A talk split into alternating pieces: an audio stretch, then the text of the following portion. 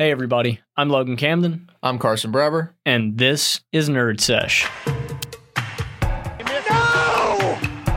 Oh my God! How could he do that? Are you on Don't Charles Darwin.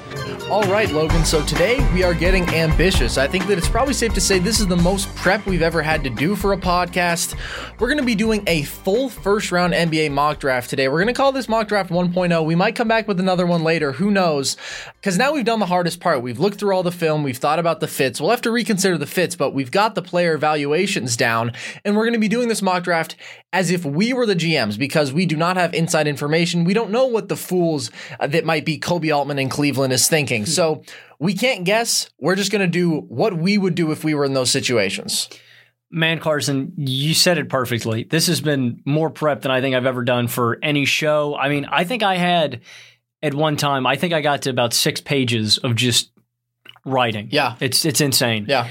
But uh, I guess if we're going to get it started, uh, the first team on the clock is your Golden State Warriors. And Carson, I have taken the bait. Okay. But the Warriors will not take your boy here.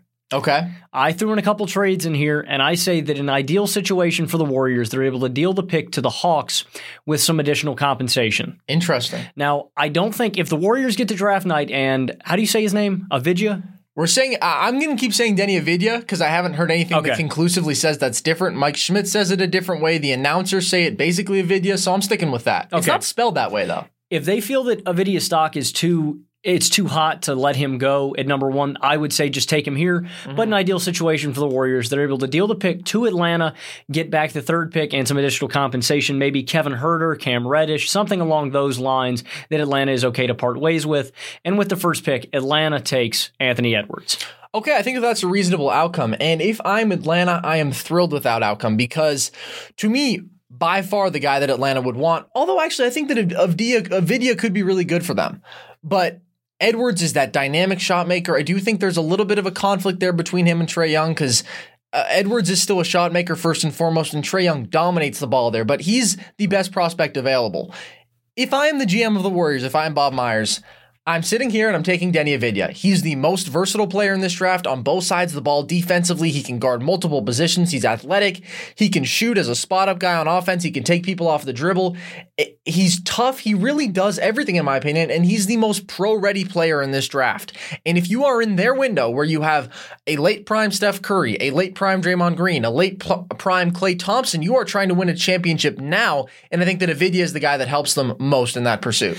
For for me, I think that taking Anthony Edwards, if you're Atlanta and you make this happen, you get another defensive player that helps your horrendous. You've got to have someone pick up Trae Young there, and if DeAndre Hunter continues coming along defensively, you have a nice defensive starting five there with Hunter, with Edwards, and then at the five spot you have Clint Capela, which I think will help them down the road as well. And Edwards is pretty good on offense. I mean, I think absolutely the need for this Hawks team is a 3 and D wing and they tried to meet that need with two guys last year in DeAndre Hunter and Cam Reddish and Cam Reddish, we don't know if he's going to be that guy long term. It looks like Hunter will be. I have the Hawks filling this need in another way a couple picks down the line because well, I didn't predict a trade. But let's move on to the second pick, the Cleveland Cavaliers. Who do you have going here? So a lot of the mocks say that they should take Lamelo Ball, and I am for that in in my draft scenario because Edwards is not here.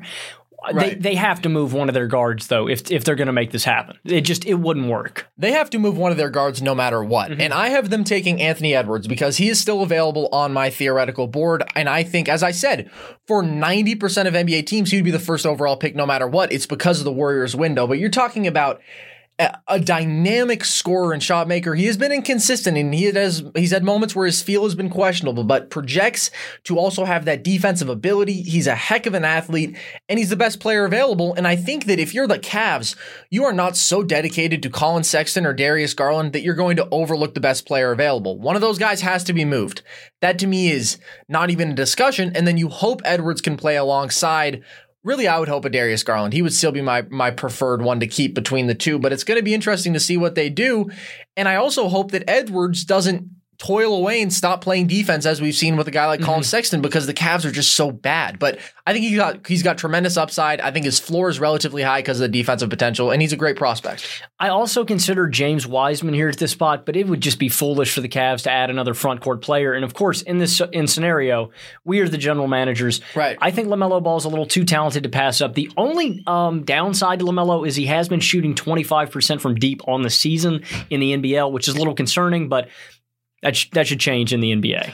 Yeah, and I think that it's interesting because Lamelo is a great free throw shooter. He's eighty four percent from the line. Of course, he's done for the season now with with his injury, mm-hmm. but tremendous touch on his floaters. So he has the natural touch. He just doesn't have the, the consistent outside shot, and that's something that he's never had. But I love Lamelo as a prospect. I just don't have him going here because Anthony Edwards is still available, and I think Anthony mm-hmm. Edwards is a better prospect.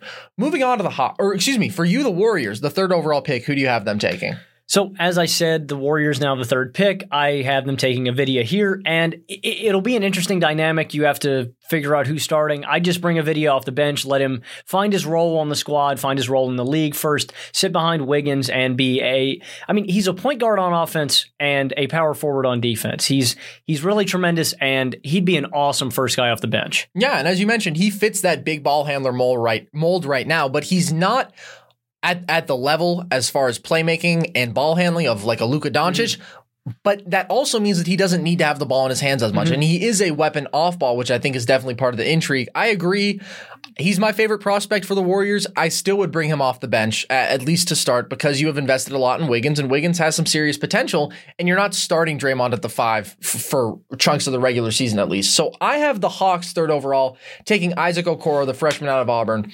And I don't love this pick because I think that Okoro is decently flawed. He's only shooting 27% from three and 64% from the line, and that could be really problematic. He's not a dynamic offensive threat to me, really overall at all. I mean, he attacks the rim well. He's good downhill. He's a good cutter, but it's the defense. He's incredible defensively.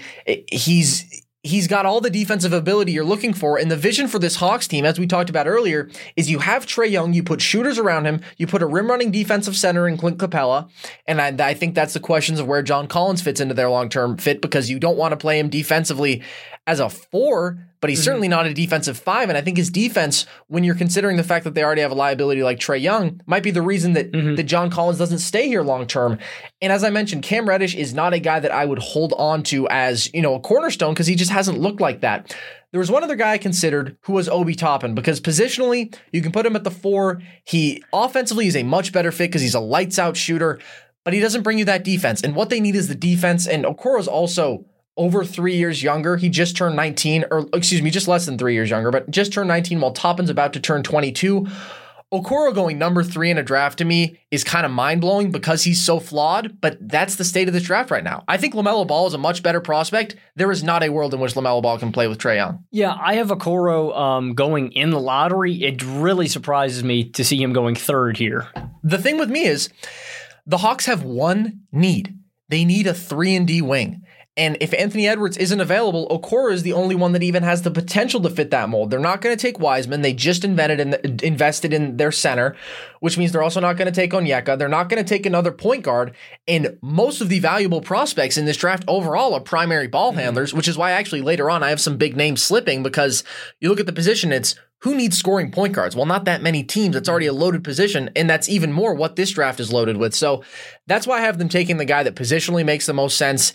Defensively, he's great, and if he can become more consistent shooting, he could be a really good player. But they're not going to get a second superstar out of this draft unless they get Anthony Edwards. I agree. So moving on to the number four spot, who do you have the Timberwolves taking? It's time, Carson. Okay, I, uh, I told you I threw some trades in there. This is my final one, and it's a it's a pretty big deal. nice. So, if the Timberwolves pull this off, this is obviously a major steal. And if the opposing team says no, well, I can't blame them. My proposed idea for the Timberwolves. So they know James Wiseman is available, Right. and they know that teams are going.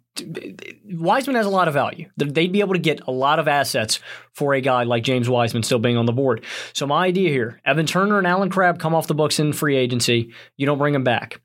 You package the pick alongside a guy like Jarrett Culver, and the Timberwolves get Bradley Beal. Whoa. I th- Potentially an additional first, additional two first, whatever you need to make this deal happen. wow. That's very interesting, and I think that there's an incentive an incentive for the Wizards to do that because you're building around younger talent. You have John Wall coming back, so there is some restriction to how much you can rebuild mm-hmm. in that sense because you're not moving off that Wall contract. And this is interesting. I mean, Culver has had good stretches this year. He's had a lot of bad mm-hmm. stretches though, and I don't know if this draft is appealing enough to the Wizards for them to say we're going to give up by far most valuable asset in our current franchise cornerstone for this. At the same time, their franchise is going nowhere. So this is interesting enough where I will consider it as being realistic. But I think that there's probably at least one more asset the Timberwolves need to throw in. Well, I figure we're going to get some shock trades draft night. I don't know if I doubt it's going to be Beal. I just figured if the Timberwolves can pull something like this off, the Wizards here at this pick would take Wiseman. Then you have John Wall whenever he comes back. You have Culver at the two spot, Wiseman at the five. You have a younger lineup. And like you said, that Wall contract is going to be a beast to move on from. Yeah, and I mean the Wizards right now are a team that is built on a pace and space offense. And if you're looking at what Jarrett Culver can do, he's not that reliable as a shooter yet, but he's a guy that can handle the ball and he can play make even as a really a wing defensively, mm-hmm. which you like to see from him and Wiseman in the pick and roll with him could be exciting. For the Timberwolves, if they pull this off, I mean, that's a top five offensive in basketball. Yeah. I don't think it even matters who's around them. Now, defense, whole nother story, but the combination of the D'Lo Towns pick and roll, Beal playing off of that, Beal in isolation situations, the Beal Towns pick and roll. I mean, that is mm-hmm. really unstoppable offense. So, Carson, who do you have going forth? So this one is a little bit crazy because this requires a couple things that just did not work with the Golden State Warriors. This situation requires D'Angelo Russell playing off the ball.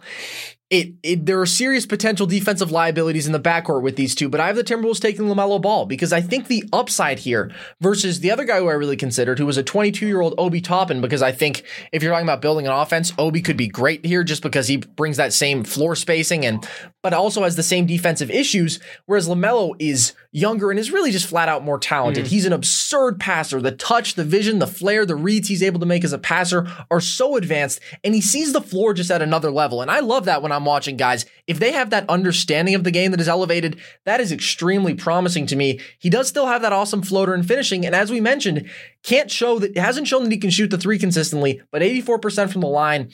And the defense is definitely a concern, but he's six seven, so if he can just consistently show that he cares, he he will be at least replacement level there. And then I think you have you have D'Lo playing off of them. I know that D'Lo loves operating out of the pick and roll, and he's great out of that. But I just think off ball as a cutter, he could still be really, really good playing off Lamelo, who's such a great passer. That kind of offensive talent around a passer like Lamelo could be special. The way this goes wrong is if D'Lo's unhappy with the ball out of his hands, and these guys just don't play defense. No, I, I like the idea. And Carson, I wanted to bring up something with you. I, I looked at a lot of mock drafts just to kind of gauge where other guys were, were mm-hmm. thinking these guys were mm-hmm. going to go. And I heard probably the most absurd idea in a long time, Okay. draft wise. And I want to get your opinion on it. Okay. They said that if the Timberwolves are there at four and James Wiseman is available, that the Timberwolves should take Wiseman. And I just don't think a pairing of Towns and Wiseman would work. Well, what do you think?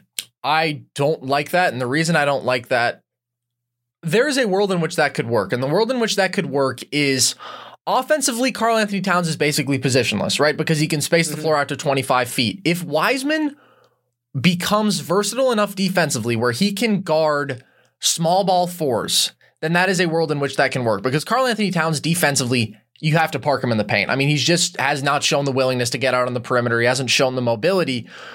Wiseman theoretically could, and if you pair a rim running center alongside the perimeter threat that is Towns, there's a world in which it works. I wouldn't do it. I would much rather invest in LaMelo. I prefer him as a prospect. I am more invested in Towns than I am D'Angelo Russell, even though that's the foundation of this organization. So I wouldn't do it. It's a little bit crazy, but I, there is a world in which I could see it working. So moving on to the number five pick, the New York Knickerbockers. Who do you have them taking? So if Wiseman is still here in that scenario, take him. The Knicks, I say get Wiseman. Mm-hmm. But as I as I, you know, in my crazy world, Yeah, go with your crazy world. the. Wizards have Wiseman now, and with the fifth pick, the Knicks take Tyrese Haliburton.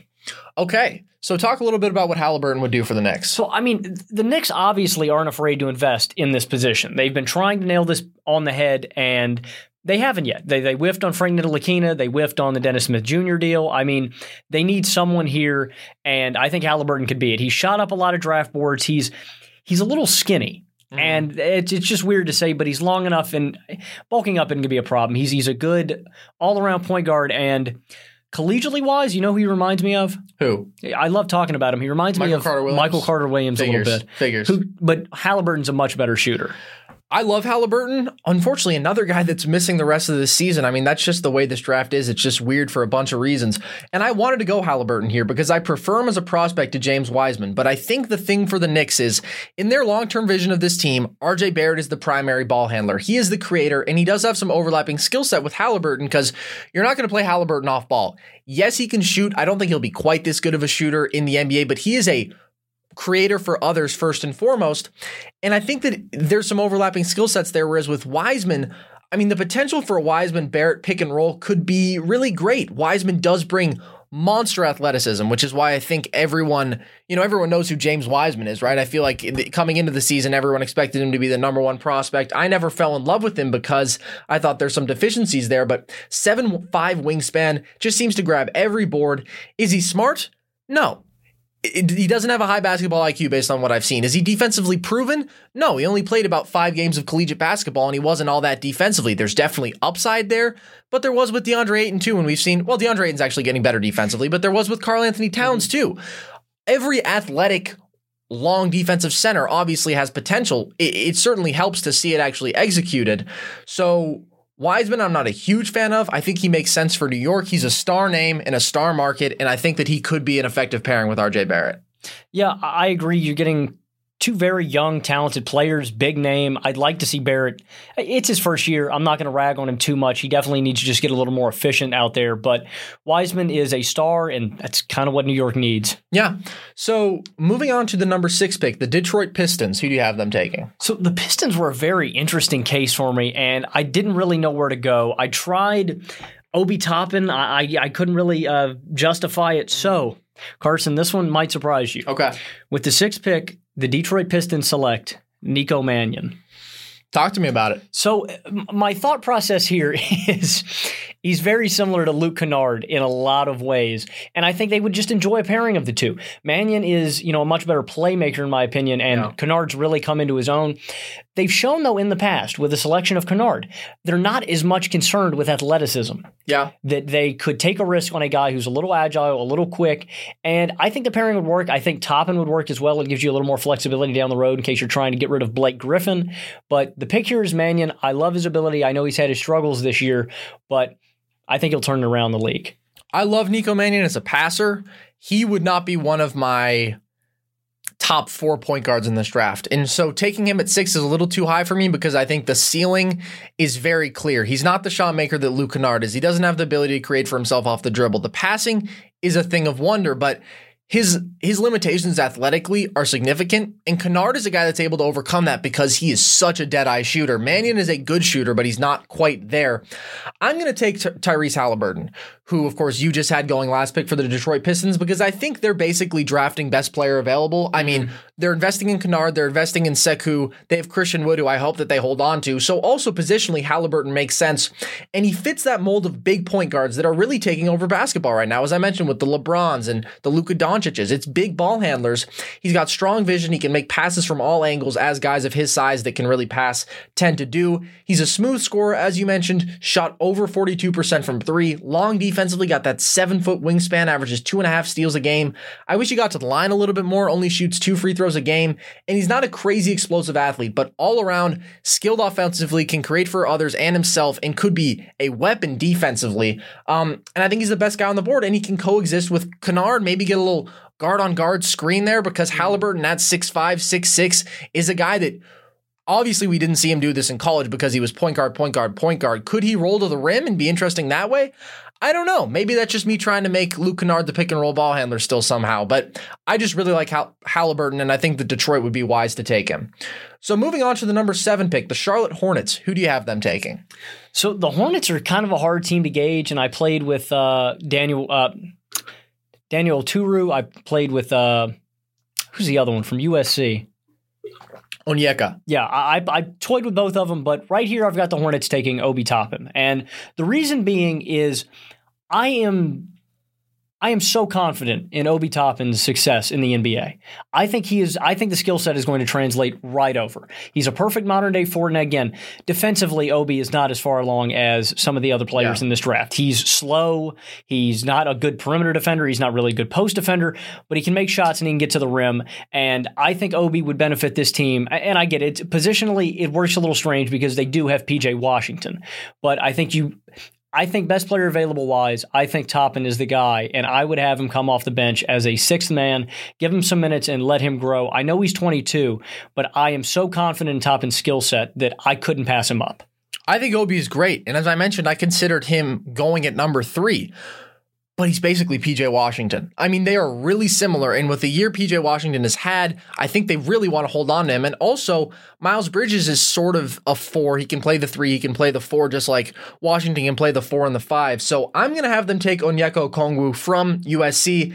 He he's a really talented prospect. And I think the Hornets, despite the fact that, yeah, they're near the bottom of the league, I think that they're set at the wings with, uh, or at least at the three and the four with Bridges and PJ Washington. They're committed to Rozier at the two, and Devonte' Graham is great for them at point. So center is the spot of need. And with Onyeka, you get a legit post scorer, a dynamic athlete in pick and roll and rim running situations, shoots 74% from the line, which is promising for his jump shot long term. Three blocks per game defensively. You see the impact of that wingspan, the impact he can have on the game defensively. He's defensively versatile, and I think that he can be a legitimate rim protector. And if he can add a reliable jump shot, that is scary for the rest of the NBA. Now, I don't think he's going to get the volume of post touches he was getting at USC because college basketball and, and the NBA are dramatically different in that way. And when you're Onyeka in college, you're basically your team's best option no matter what offense you're doing because he's just a skill level above other people. But I think we will see him playing much less out of the post, playing more pick and mm-hmm. roll, running to the rim. And if he can add that jump shot, I think he can be great. But this is really, to me, just a clear positional need for the Hornets. Yeah, the five spot is definitely one of need. And Okongwu, I, like you said it perfectly. I think he can develop his jump shot, and I think that's why teams are going to take the bait and bite on him. Um, I have him going a little later here, but I definitely don't have a problem with uh, him going this early. Okay, so moving on to the number eight pick, we have the Chicago Bulls. Who do you have them taking? I went a little uh, crazy with this one, Carson. All right. The Bulls are going to take Cole Anthony. Okay. And the reason being is I just think, again, this is a mix. Now, I'm not fully sold on Cole Anthony just because of the injury concerns in the year he's had at UNC. Mm-hmm. But that being said, I think this is something that the Bulls very well could do and a move that I kind of like. It's it's very similar to the Darius Garland situation. You haven't seen a whole lot of him in college, but I think that I don't think the Bulls are fully invested in Coby White. So I I actually have the Bulls taking a point guard here as well, but I think that they have to take a specific kind of point guard because Coby White does not pass the ball. Mm-hmm. Cole Anthony also does not pass the ball. I have them taking Theo Maledon, who I love. He's 6'5, he's shifty, he's great at creating space. He's a good change of pace guy, which is an awesome underrated skill in the NBA. Maybe it's not underrated, but you look at guys like Harden and Doncic, that's how you compensate for a lack of raw athleticism, even Shai Gilgeous Alexander. He's a good shooter, he's got nice touch on floaters and free throws, and there's defensive potential there because of his athleticism and the fact that he's 6'5, and he's my favorite of the next bunch of point guard prospects because I really like Killian Hayes and I really like Nico Mannion. I think Maledon is just slightly better as a scorer and also that defensive upside. That's why he's my favorite. But I agree with your idea. Coby White, even if they do intend to hold on to him, he's not a point guard long term. Mm-hmm. He's not a primary ball handler, and he does not play make for others. He is a pure scorer and shooter. So you want to put a real point guard alongside him. I would just want to put a playmaking first, defensively capable guy over Cole Anthony, who is going to be all shooting, no defense. I do think this gives Not, not no defense. He competes defensively, but no passing. I think this gives Chicago a little bit of flexibility, though, moving down the road in case uh, Zach LaVine gets disgruntled with being there, which I think is a very real possibility with the season that we've seen from Chicago and him not making the All Star game. I think it gives them just a little bit of flexibility to potentially move Zach LaVine later down the road as well. Yeah, I think that and Cole Anthony will definitely be an appealing asset to some NBA teams. Mm-hmm. I have him going, I would think probably a lot lower than you expect. And this is because of what I talked about earlier. How many teams need that number one scoring guard? It's not that many teams. Teams want complementary pieces, especially out of a draft like this, where the bust possibility might be higher than than the boom. And it's funny, I have Maledon going a lot later. Interesting. Okay, so looking at number nine, we have the Washington Wizards. Who do you have them taking? So the aforementioned trade went through. Yes. The, the, the Wizards took it. and it. everyone was thrilled. Uh, not in Washington, but Wait, so did the Wizards give up their? No, their no, fir- no. okay, They're good, still good. holding on to. Okay, it. good. Because I was going to say, boy, Oh, they then got they got the short end of the stick on that one. So they have Wall now, they have Wiseman, they have Culver at the two spot. The pick that I have the Wizards going with here at nine, and, and I considered Isaac Okoro, and I've got him going very soon. Mm-hmm. This is a pick that might surprise you. Okay, I haven't taken Jaden McDaniels. Okay. And I, I don't. I don't hate it. And I I know this is an interesting because McDaniel's stock has it's been a little Yeah, it's it's plummeted it- it's been up and down Yeah, yeah. to, to say the least. I- because it, it was up, and since then it's been down. Yeah. McDaniels is too fast, I think, and too agile on the defensive end to pass him up. I think he's so raw. Now, the comparison that I hate for J- Jaden McDaniels is Jonathan Isaac because it's it's terrible. It, John Isaac was a much better defender coming out of the draft, in my opinion, than McDaniels. and less skilled offensively. Yeah. I think Jaden McDaniels has significantly more offensive skill. He looks like what Jonathan Isaac looks like now sometimes Yeah. offensively. now, he's going to run the four in the NBA, correct? I would think so. I think for McDaniels, he obviously has to put on some weight because he's only he's 6'10", 185. Again, yeah, he's he's a stick. I just brought him up. He's the same size as Michael Carter Williams, and that's Carter Williams is a point guard. Anyway, back back off of MC Dub. Uh, uh, McDaniel's is having a shaky year, so, so to speak. But again, I like the defensive upside, and as we've seen with a guy like John Isaac. He, the offense will come if you work with him long enough. Right now, maybe McDaniels at this nine spot's a little bit of a stretch, but I think for what I've seen happen and what I've made happen with the Wizards going down in this draft, McDaniels fits what they want moving forward. I like it. I like the fact that he's a guy that could be a primary scorer going forward. He's fluid. He can create for himself off the dribble at his size, which is, you know, a valuable commodity, obviously. I do like McDaniels, and the issue is, of course, the production. I mean, he doesn't start for a terrible Washington mm. team, which is significant. I still have him going in the lottery, though, because I do really like him. At nine, I have the Wizards taking Killian Hayes because I don't have Bradley Beal getting traded in, in my vision of the world. Yours is a little bit more exciting, but Hayes is a guy. He's a he's a French fellow, as is Theo Maledon. So I have a couple French point guards going. He's got great passing and vision at six five, really good out of the pick and roll. Can can make passes from all angles. He's got a good handle. He's really crafty. He doesn't have the prettiest jumper, but he has good touch, and I'll be interested in seeing how good of a shooter he is in the pros. I think he'll be at least respectable. And he's just 18, got some defensive potential at his size. And I think that he's a guy that can set up Bradley Beal. Bradley Beal, yes, he can work with the ball in his hands, but he's also an absolute weapon off the ball. And the Wizards are gearing this team to score a lot of points and to play with space and to play with pace. And I think that Hayes is a guy that complements Beal long term. Doesn't have superstar potential, but I think could be a good starting point guard in the league for a long time. And I just like him overall. Yeah, admittedly, I have not watched a whole lot of Killian Hayes play, but uh, You'd re- like him. You'd like him. reading up on reports, he seems like a solid fella at the point guard spot. No, I, I really do like him, and I think that as we've seen, this draft is saturated with with guards for the most part. All right, moving on to number ten, your Sacramento Kings, your playoff Sacramento Kings. Who do you have them taking? So with the tenth pick, the Sacramento Kings fire Luke Walton. I like that. Is that pick. good? I like that. Okay. Uh, with the tenth pick, I mean the Kings really need uh, two positions, and that's well, actually anywhere in the in, in the front court, really. Um, with the tenth pick, I have the Kings taking uh, Onyeka Okongwu, Okay. and it was between him and Okoro, and I think. Man, these names are just tough, man. Yeah. I think Okoro could fit, but I'm going with Are uh, you saying you're going between Oturu and Okoro? Okoro is who I'm saying. Okay. They could have gone. I thought you were saying Okuru. You I'm struggling. a little I'm struggling. Freudian, yeah. Um, Okongwu was putting up uh, 16, 16 and a half, nine rebounds, three blocks. I li- he, he's a modern day five, and again, I think he can develop a jump shot.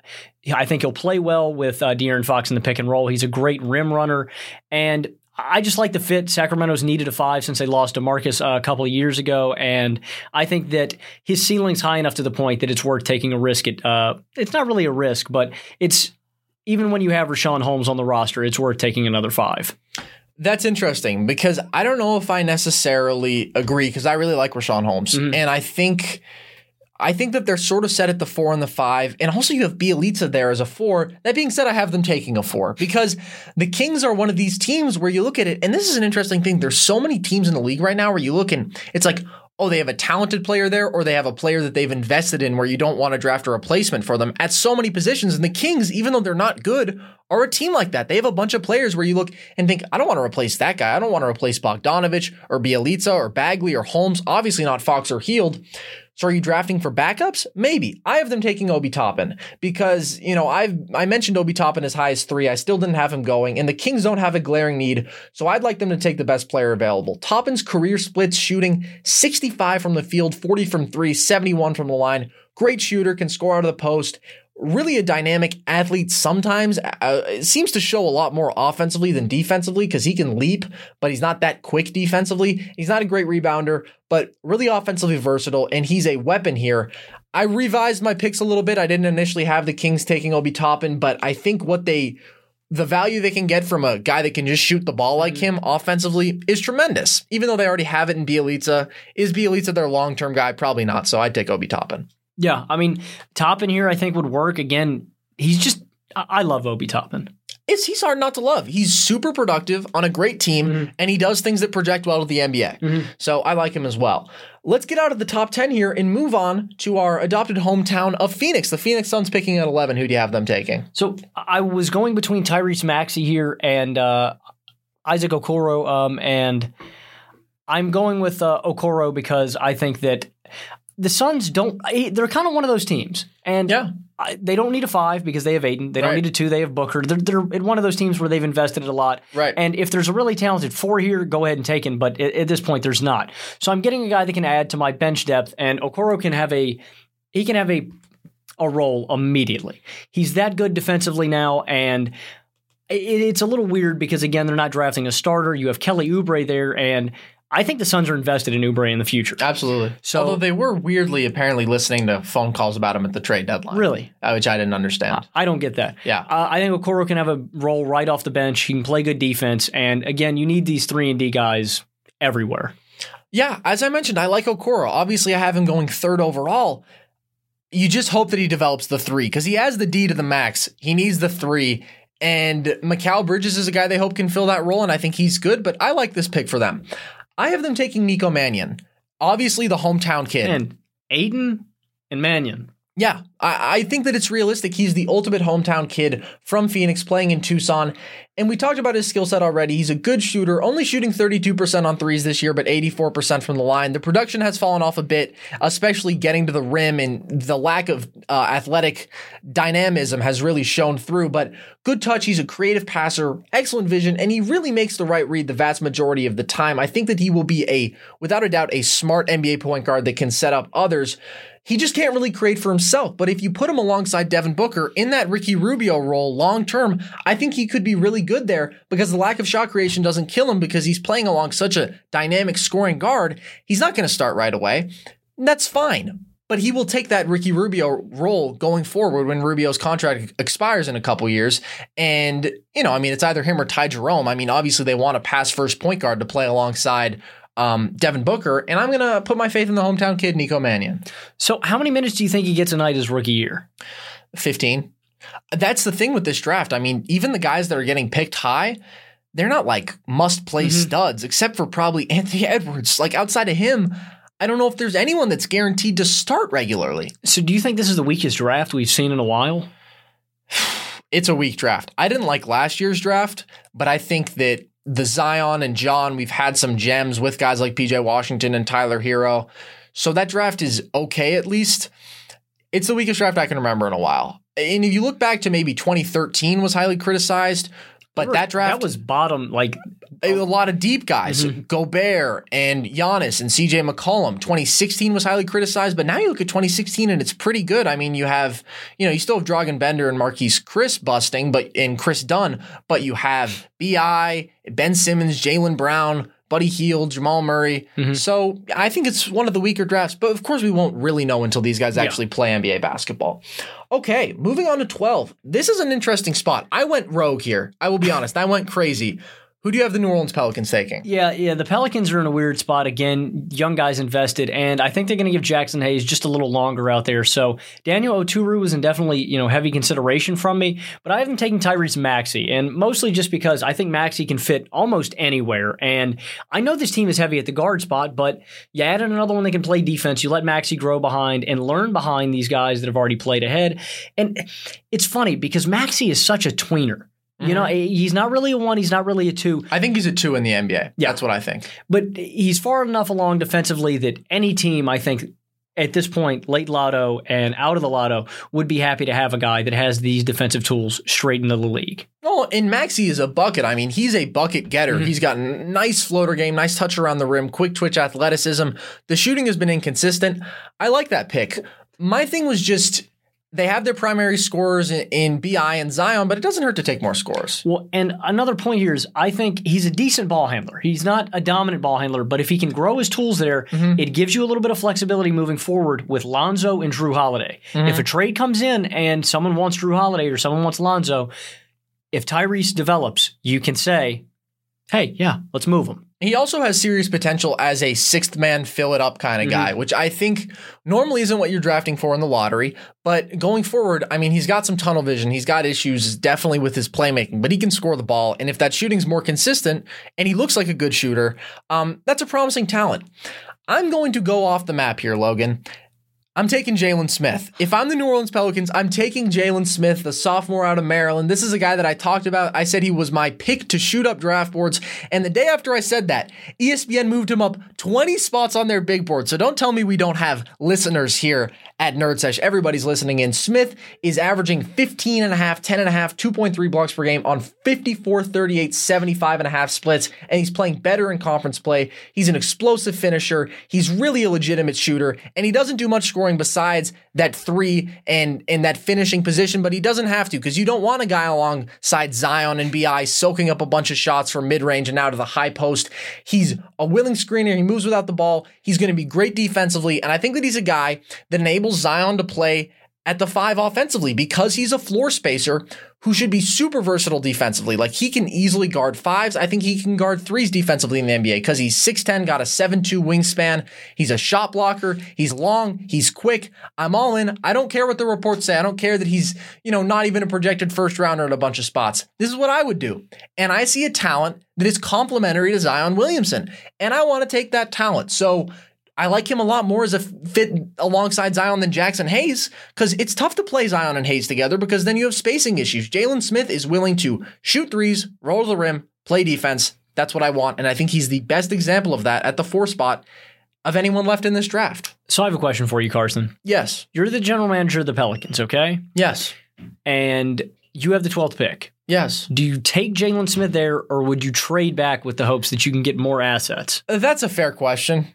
I thought about that and then I just decided I'm taking Jalen Smith. Okay. Because for me to work out a trade, like I just don't see draft picks in this draft being all that desirable, especially in like the 12 range where people are going to shoot up the board to take their guy at 12. So I'm like, just take your guy. You know, it's like what the Suns did with Cam Johnson. They took their guy at 11. That's fine. I don't dislike that. Let's move on to a team that, wow, it is crazy to see them drafting in the lottery. The San Antonio Spurs are drafting 13th right now. Who would you have them taking? So, I mean, we've seen the mold that the Spurs have drafted in the past. They get a defensive guard. Mm-hmm. With this pick, I have them going a little differently because it's not a position of need anymore. Yeah. And I would have considered Maxey just because, again, I, I like him and it's kind of what the Spurs like taking here. Yeah. But I have the Spurs going with Daniel Oturu because I think defensively they need help. Mm-hmm. And Oturu's averaging near three blocks a game. Even if that's his game, it helps. And I think Oturu is a little further along than maybe a Vernon Carey Jr. immediately Absolutely. and can help. I'm doing this mainly because these are the waning years of Gregg Popovich, and he needs guys who can play now while Popovich is there. I'm hoping that this isn't the end for him. I'm hoping we can see him grow alongside these guys that he's drafted. But Oturu is the pick here because I think the Spurs need defense, and Oturu helps. I like Oturu. I mean, he's fluid. I think he is probably underrated in a lot of draft conversations. I think he's at like 38 on ESPN's big board. I would definitely have him higher than that. Uh, and he can play both ends. So I do like Oturu. I have the Spurs taking a swing here. I have them taking Jaden McDaniels because the Spurs are pretty set at the guard positions when it comes to young guards. I mean, you're talking about DeJounte Murray and Bryn Forbes and Derrick White, and I don't think that they're going to be looking to bolster that position anymore, and that's what this draft has for the most part. But when you're talking about Jaden McDaniels, yes, unproven, doesn't start, Didn't hit a field goal against ASU, but he's smooth, he's fluid, he's got great scoring touch, he can handle it 6'10. He's definitely not a tough guy. I mean, he shies, shies away from contact offensively, he can't protect the rim really defensively, but I think he is potentially a versatile four who can score for them. His best upside, I think, is an actual number one option in the NBA, which you can't say about that many forwards in this draft because there aren't that many decent forwards in this draft. I mean, even Isaac Okoro going number three, his upside isn't a number one option in the NBA. So, Jaden McDaniels, if anyone can develop players at the Spurs, if Pop leaves after a year, that might not be the case anymore, but take the big swing. That was funny, Carson. I didn't even mention Lonnie Walker also for the Spurs guards. Mm. Oh, it's just funny how you criticized. He may have not done this. He may have not done this. But you know what? I like him. and this is the classic NBA draft thing. You fall in love with a guy that hasn't actually produced and looks good. And sometimes it works out, sometimes it doesn't. So I'm I'm putting my faith though in a draft that is this week on a team that needs a number one scorer. Take the upside pick when you have that player development too.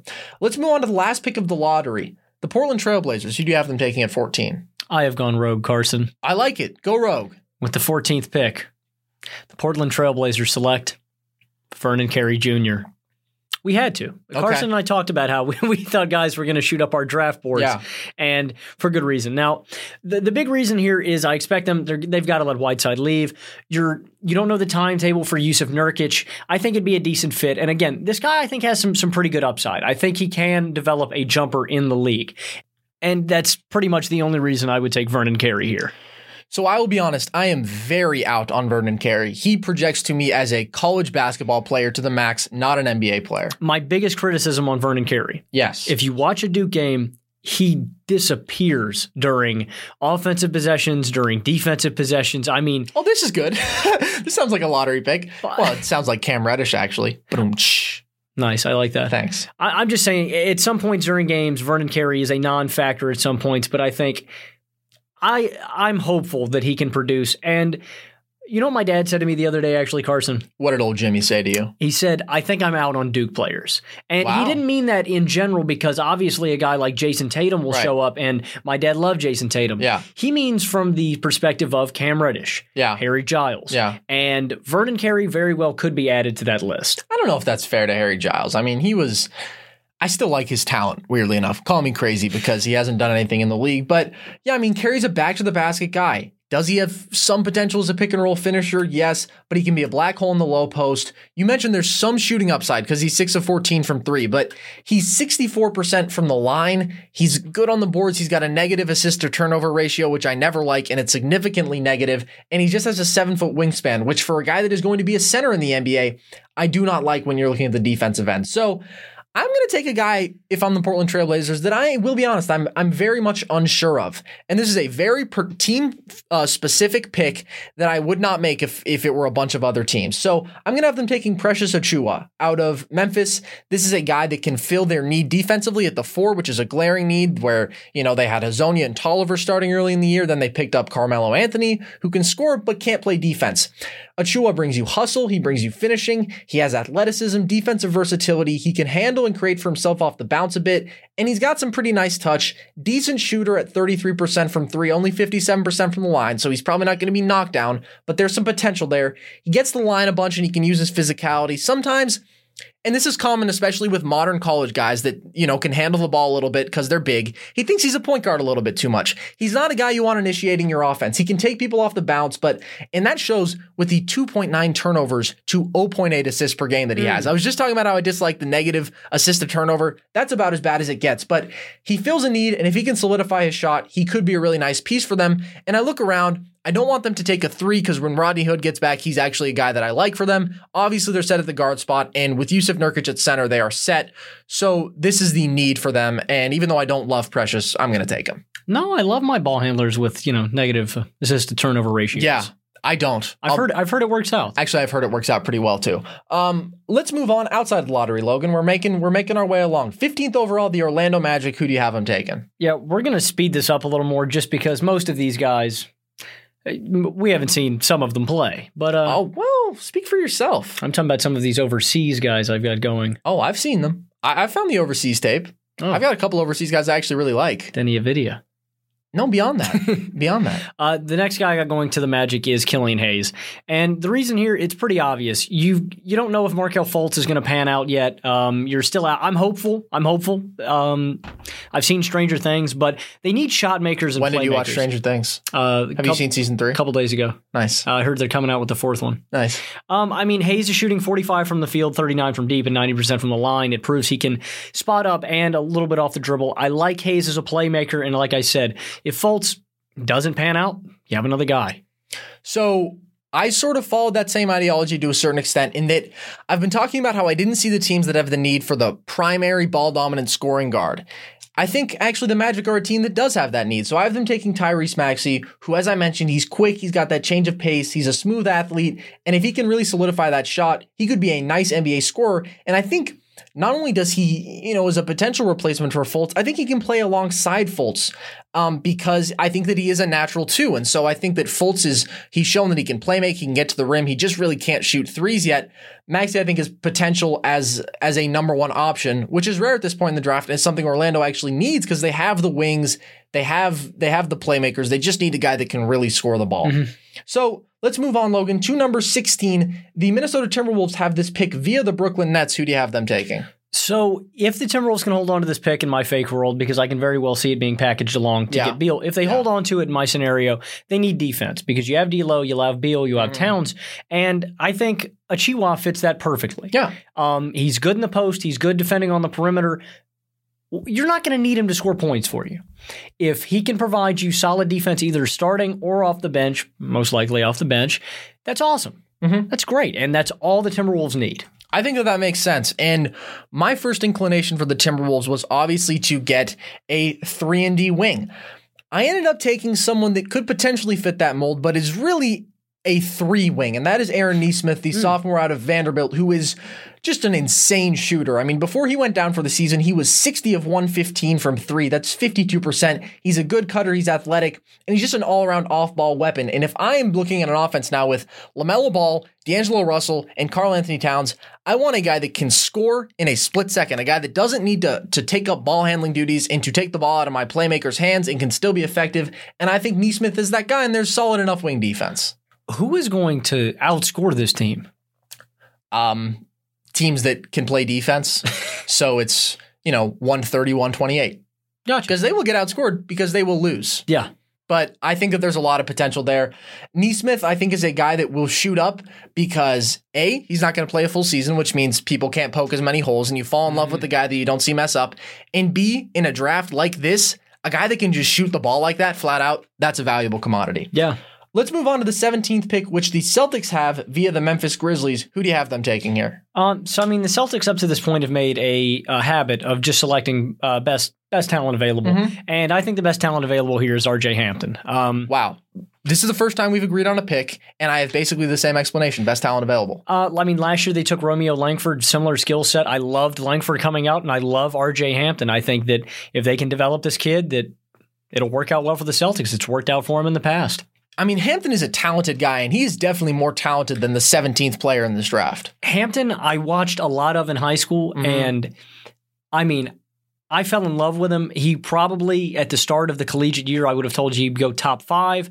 I don't think it's a concern that he's projected at this spot. I still think he's as talented a player as I saw back then. And he's he definitely does some things really well. He's great athletically. He's a good finisher. He's a weapon in transition because he's quick and he's big. He's a good playmaker and he's a guy that can really draw in and collapse the defense and then can make plays out of that, can find shooters. He's not a reliable shooter yet though, but I think that if you put shooters and scoring wings around him and if he can tap into his size and athleticism on defense, he could be really good. And obviously in Boston to get minutes, you have to play defense. So there's definitely some intrigue there. And with the Celtics, their only need that you could really argue is center, even though Daniel Theis has been good there in combination with Enes Kanter.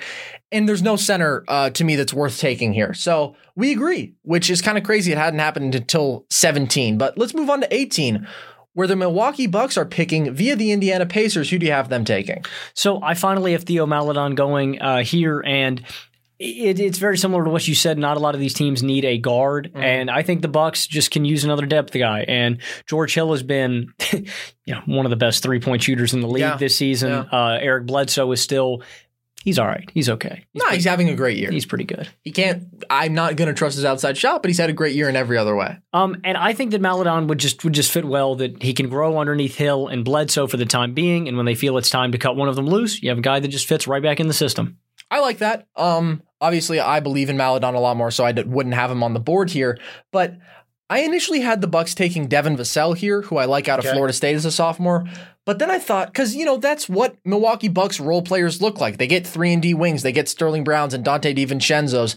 But then I thought, what's the upside of another guy like that? So no, I have them taking a flyer on Cole Anthony because if there's one thing this team needs, and now this is this is some serious betting on Cole Anthony, but again, does it really matter if the Bucks squander a late first round pick in a weak draft? Not really. Carson, you realize we flipped exactly on Maledon and Anthony. Oh, that is I had Anthony to the Bulls.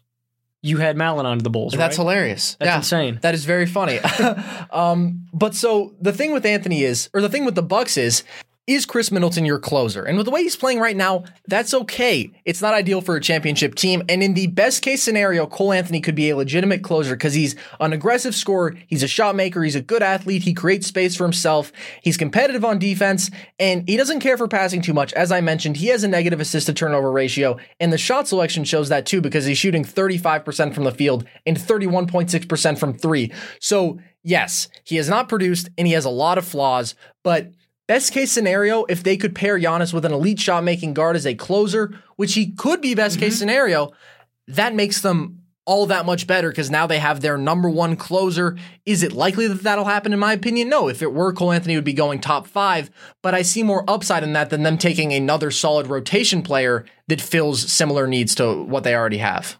I'm not gonna lie, Carson. That was a, that's a really good pitch. Thank you. That's that's a tremendous pitch on Cole Anthony to the Bucks. Thank you very much. Moving on to 19, the Dallas Mavericks. Who do you have them taking? So uh, you mentioned Evan Vassell, and I, I considered him uh, for this pick, but the guy I'm going with here is Sadiq Bey, and Okay. it may be a little early for him, but for the Mavericks system, I think you want to go best three point shooter available, and Bey fits that bill. I mean, he's he's knockdown, and the best thing that you can do for Luka Doncic and Kristaps Porzingis is put as many three point shooters around them as possible. He shoots over five threes a game and he shoots 46% from deep. If that translates, maybe it takes a minute or two, right? Obviously, there's a bit of a transition. It shouldn't be as heavy because we've seen these EuroLeague guys come in and shoot better with them moving the three point line back. The transition should be a little easier.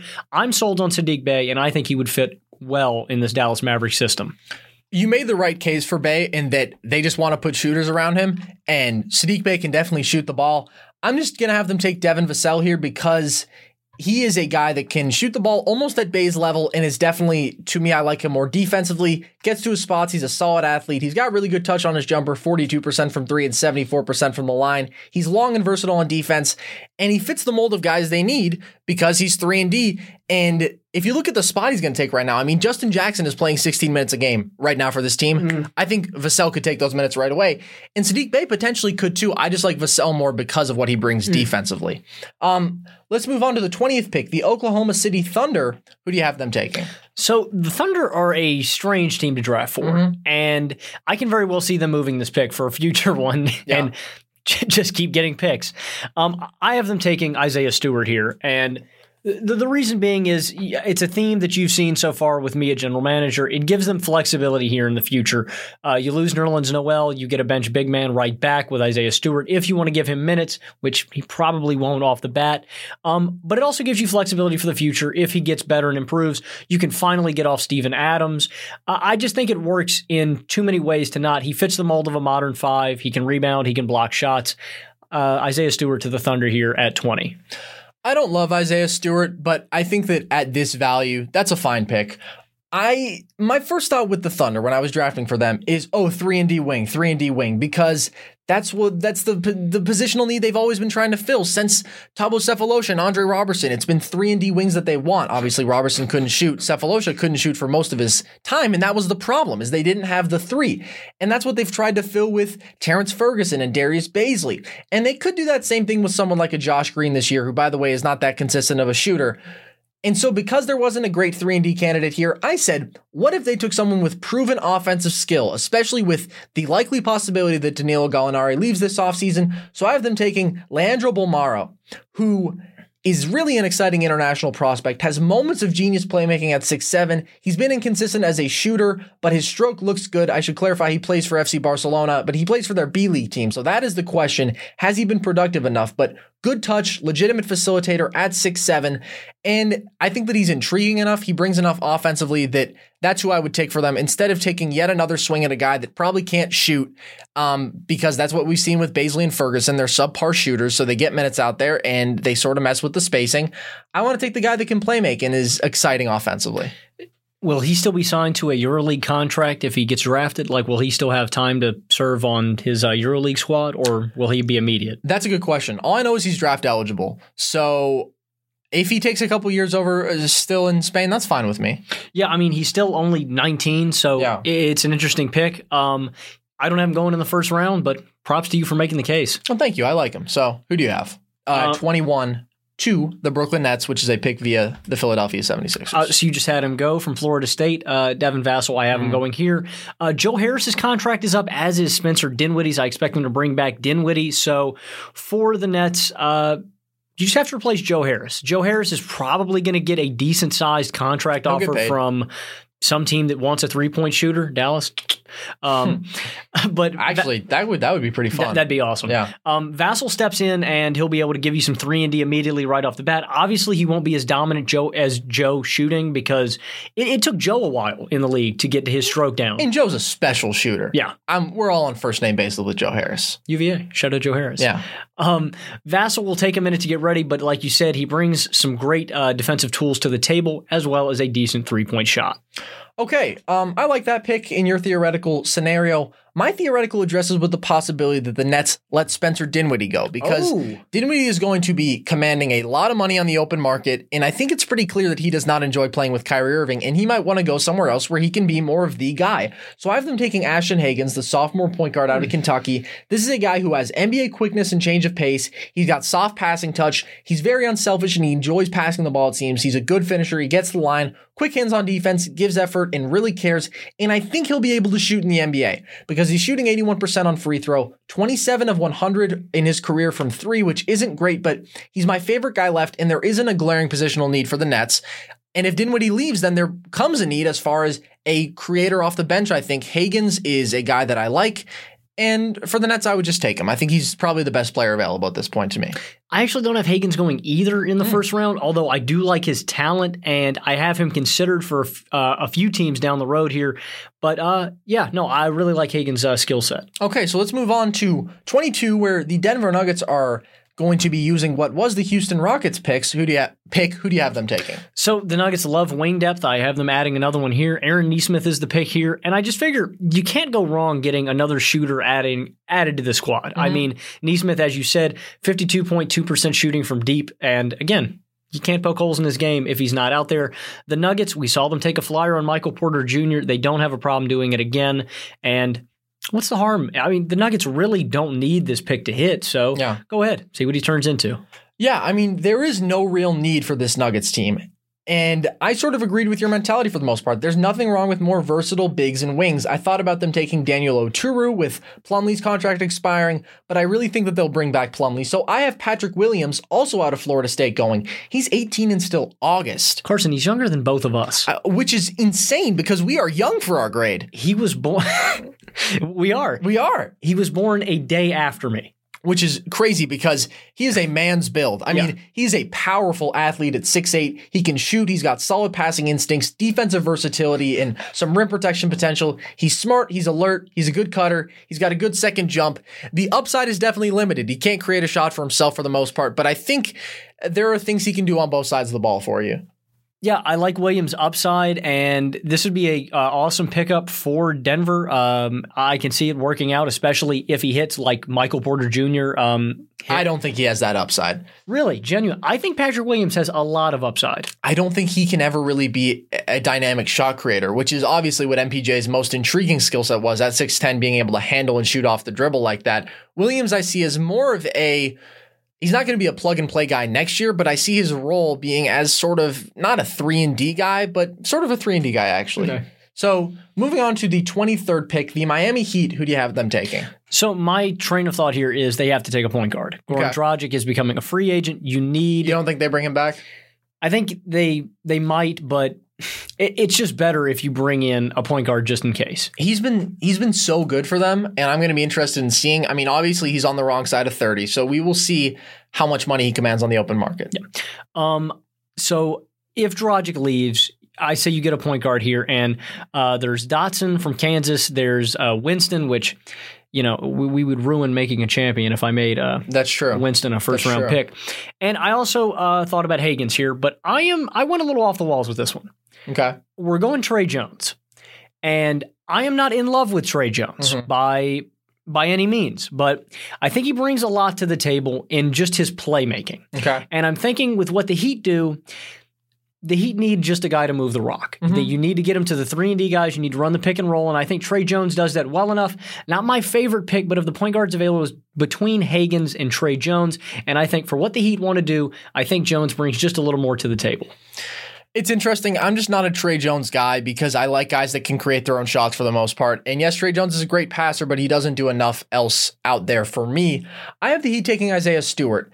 And Stewart is a complicated guy. We talked about him a little bit earlier. He has these moments where he looks like a man amongst boys out there. He's a really good rebounder, got a 7-4 wingspan and can and can block shots, but he's not all that quick. So I sort of question his ability as a rim runner and as a threat in the, a threat in the open floor.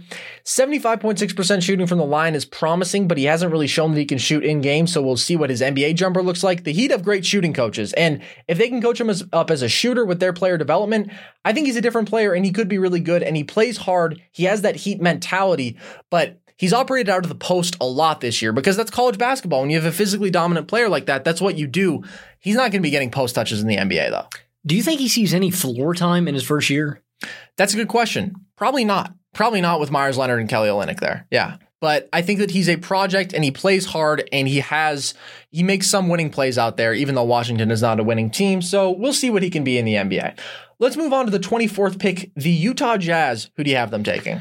So I have the Jazz taking Patrick Williams here because I, I am I'm in love with Williams' upside. I think he brings a lot to the table. And if you're the Jazz, you don't need a guy that can play right now. You don't. You have your starting lineup, and you need somebody that's going to hit down the road to continue alongside Donovan Mitchell. Because yes, you have Rudy Gobert, but you want another offensive piece, and I believe Patrick Williams can grow into something resembling that. Um, basically, I think he has the most upside of any player available here, and that's why I would take Williams to the Jazz. So I have the Jazz taking a guy that I see as being similar to Patrick Williams in a lot of ways, and that is Robert Woodard out of uh, Mississippi State. These are two guys that project as fours. They have some defensive ability. They can shoot the three. They're powerful. Um, and so Woodard is a fluid shooter. He's tough. He's really good on the glass, shooting 45.5% from three this year, just 63% from the line. So it's not certain certain how good of a shooter he'll be, but I think he'll be good enough. And he's not fearless. He'll go after people. And if you're looking at the Jazz rotation, I try to see guys where like I did with the Justin Jackson minutes, right? Is is there a spot that he can reasonably fill? I think you look at those Georges Niang minutes, he can add superior defense there and potentially superior shooting, and he can play then for a team that is going to be, you know, a, a quasi contender in the Utah Jazz. So I like Woodard, um, and that's my pick there. Let's move on to the 25th pick, which the Knicks, of course, just recently got from the Clippers for Marcus Morris. Who do you have the Knicks taking? So I have the Knicks finally not messing this one up, and they take a swing at Jalen Smith, uh, your guy. Nice. Can, can I can I refer to him as your guy oh, he's my on? guy. He's my guy to the max. Um, you know, Carson's in love with him. He convinced me on him. He's been on a hot streak, and I can definitely see Jalen Smith skyrocketing toward the lottery, as you saw in Carson's mock, um, by the end of this, because he has been on quite the tear for Maryland. Um, but yeah, I have the Knicks getting him. This is a great steal at, at the point in the draft, and it's a steal. I'm the one making the draft. What am I talking about? uh, but I think if the Knicks are going to do something right, taking Jalen Smith is a step in the right direction.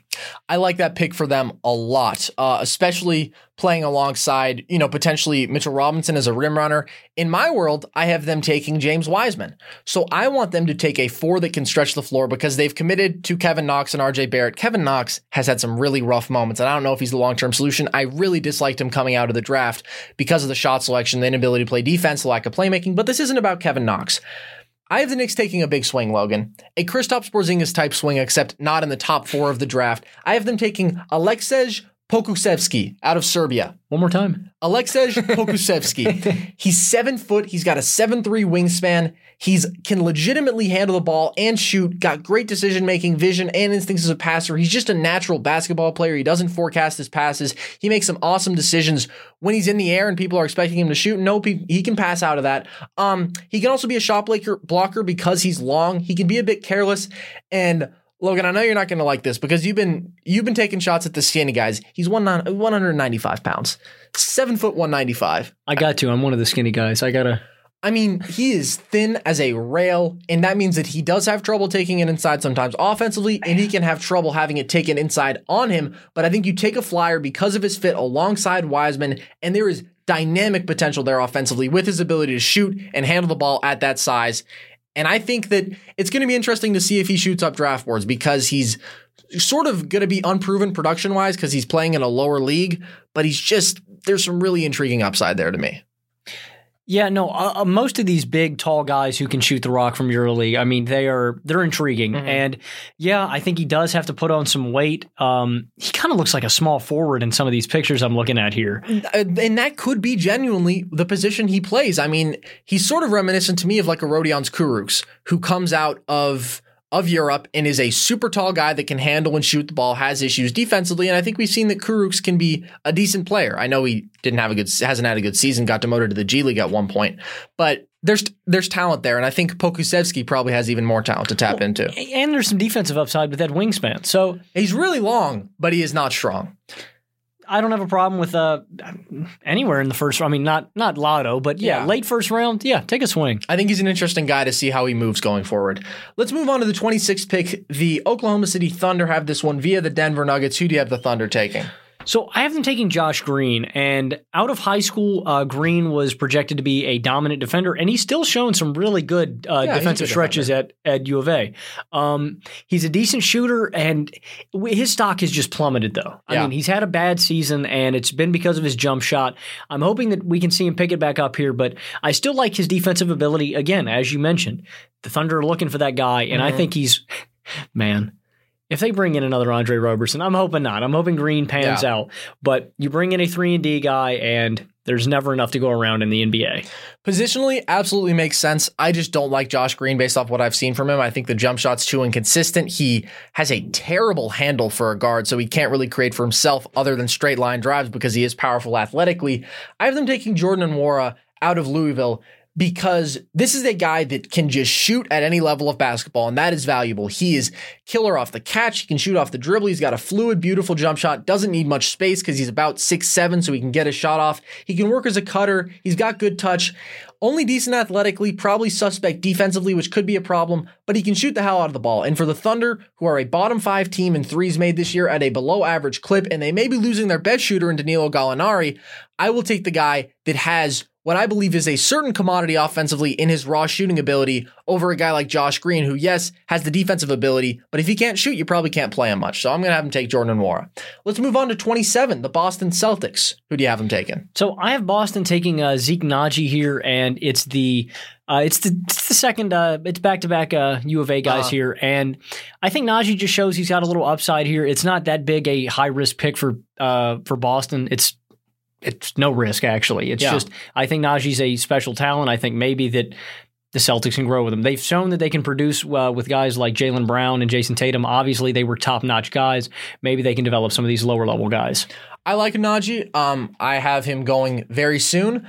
Just another thing to point out from this: the Celtics sneakily have three first rounders again. They always have picks, and then they take these picks, they move them, they mm-hmm. get more. They're yeah. just smart. I have the Celtics taking a pick that I think they would be thrilled with. I have them taking Daniel Oturu. This is a guy who can attack off the bounce, probably does it more in college than he will in the NBA, but great touch. He's fluid for his size. I think as a pick and roll finisher and as a rim runner, he could be really good. And he's a 31% shooter from three in his career.